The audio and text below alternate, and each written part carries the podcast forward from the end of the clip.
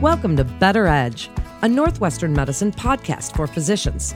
I'm Melanie Cole, and today we're discussing racial and ethnic disparities in orthopedic outcomes. Joining me is Dr. Linda Suleiman. She's an assistant professor of orthopedic surgery and director of diversity and inclusion at McGaw Medical Center of Northwestern University. Dr. Suleiman, it's a pleasure to have you join us again today. Tell us a little bit about your role as the Director of Diversity and Inclusion at Northwestern Medicine and the work that you're doing to help diversify the field of orthopedics. Good morning. My name is Linda Suleiman, and I serve as a Director of Diversity and Inclusion for McGaw. My specialty training is in joint replacements, specifically hip and knee replacements. And my role as Director of Diversity and Inclusion um, is within our residents and fellows, so our house staff or our trainees who are in their subspecialties before they go on and practice on their own. And my primary job is to really create a culturally competent learning environment for our residents and fellows um, as well as recruitment and retention of underrepresented minorities to the field of orthopedics across, and as well as across all specialties. Well, thank you for telling us about your role, and much of your research this year is focused on the disparities in orthopedic outcomes. Tell us about the background of your work, Dr. Suleiman, and some of the methods that you used. Sure. So, most majority of my research um, is within health disparities and health equity within total knee and total hip replacements. We have a bundled payment system that was rolled out by the Center of Medicare Services, CMS, um, across uh, the country, where um, joint replacement is now a bundled payment system where you are essentially given one fee and the surgery is bundled. Um, and essentially, you have to have pretty good outcomes um, to do well in this new bundled service. And what I started noticing is that um, nationally, I, surgeons were kind of picking and choosing more healthy patients who would likely have the best outcomes. Um, and a lot of these patients happen to be um, Caucasian males and females, and less so from other racial ethnic backgrounds. And so my thought was, in my own just personal experience, was that I was seeing less patients of color receiving hip and knee replacements. Um, and we already knew in the literature, well before bundled payments rolled out, that there was access issues where patients of racial and ethnic uh, minorities were less likely to undergo a hip and knee replacement. But we did not know why. And in my thoughts uh, on looking at this was really looking at the Illinois hospital database and seeing, well, what are the outcomes for patients of racial and ethnic backgrounds, African American patients as well Latinx patients. And what we found is that um, patients of these ethnic backgrounds had longer length of stay um, and higher complication risks uh, postoperatively.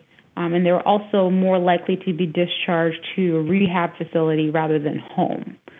And so, really, um, you know, my thought behind looking at this work is how can we better optimize the, um, groups of African American patients as well as Latinx patients to have better outcomes, and what can we do to really optimize them preoperatively for surgery so that they have um, better outcomes. What a great topic and a great area of study. It's so important and needed right now, Dr. Suleiman. Tell us a little bit about the patient characteristics or factors that you found that may contribute to poorer physical function, infection, other complications, readmission. And while you're telling us that, what physical function differences did you notice? Does adherence to rehab Along those lines, does that play a significant role? Support system after surgery? Speak about all of those factors that come into play. Sure. So, what we found is patients with higher body mass index, so obesity, patients who are diabetics, um, as well as respiratory conditions like COPD and cardiovascular risks, um, have higher postoperative complications. And what we know nationally is that patients of color tend to have those disease processes. Um, and what I think about is race as a social construct and not a biological construct. It's it's how patients are living, their socioeconomic status, their family structure, that all play a role in their health condition. So, what I really do believe is that for joint replacement specifically within orthopedics, you know, if we're able to optimize patients in our preoperative clinics, um, having um, patients who come see me most of the time may, may or may not even have a PCP. So it's establishing long term care um, and having close follow up with patients um, of color who have these medical complexities so that they do better post operatively. I think from a rehab standpoint, um, you know, we've made it a little bit easier with having some home health services available, but not all health insurances may not cover those services where you can have a physical therapist come to your home the first three weeks and a nurse check on you the first three weeks after surgery and that has helped with our our rehab protocols. I would say in my own practice, um, but really, you know, a lot of our patients of color, what we know in Chicago, work more of the essential services than these white, what I'd say, white collar jobs. Um, and that's what we know from our census databases here in Chicago. So it's hard to take time off of work. It's hard to be able to um, lose that income if you don't have um, short term disability policies. And most patients are living in households who you need to support your family and you need to work, which is a component of, I think, why most patients have this fear of going under surgery. It makes perfect sense. And you've explained very well why some of these disparities exist. Have you seen differences in the utilization of certain orthopedic procedures or treatments based on those comorbid conditions or support system or adherence or any of those things you mentioned?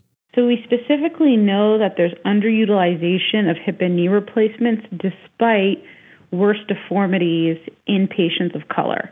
The patients who have more severe deformities, worse, worse arthritis, um, are accessing um, surgery for a hip and knee replacement that would better their functional outcomes, um, less so than um, a Caucasian patient. So now let's talk about orthopedic surgeons for a minute. Dr. Suleiman, do you think awareness of these disparities is low or high among orthopedic surgeons?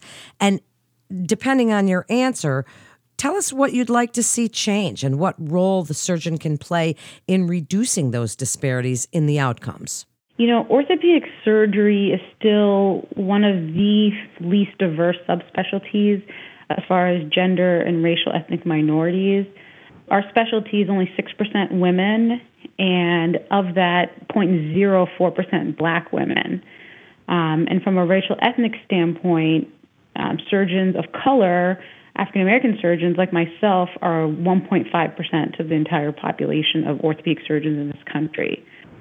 And what we know um, from a research standpoint is that patients' perception and understanding of their care is be- is is better from a patient standpoint um, when they report how they perceive the information about surgery from doctors who look like them. And so, if we as orthopedic surgeons don't represent our patient population, we're just going to exacerbate these health disparities. So, do I believe that health orthopedic surgeons nationally know that there's a disparity? Yes. I think the best way um, that we can overcome this is knowing what our, our individual implicit biases are. Um, and every single orthopedic surgeon, every single doctor has implicit biases. No one is exempt from that. So whether you're a white surgeon, black surgeon, man or woman, we all have our implicit biases. And I think how we overcome these health disparities is really knowing how we deliver care and is there bias in how we deliver that care. So there's several options. There's implicit association testing um, that we can individually take, um, so we know how we um, what we preference um, from a gender, ethnic standpoint. Um, and if we know what our own biases are, we can overcome that when we're having these discussions with patients. Absolutely, Dr. Suleiman. So well said. As we wrap up, what's next when it comes to this area of study, or what would you like to summarize? And what would you like other providers to take away from this very important segment on racial and ethnic disparities in orthopedic outcomes?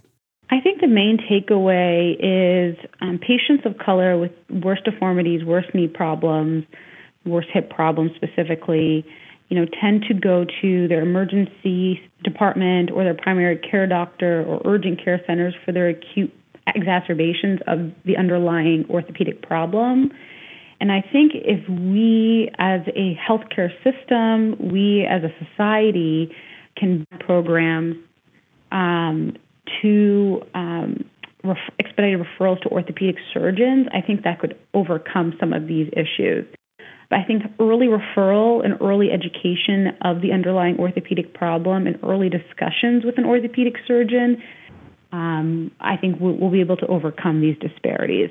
Absolutely. Thank you so much, Dr. Suleiman, for joining us today and sharing your expertise and your studies on this very important topic. That concludes this episode of Better Edge, a Northwestern medicine podcast for physicians. To refer your patient, please visit our website at nm.org to get connected with one of our providers. Please also remember to subscribe, rate, and review this podcast and all the other Northwestern medicine podcasts. I'm Melanie Cole.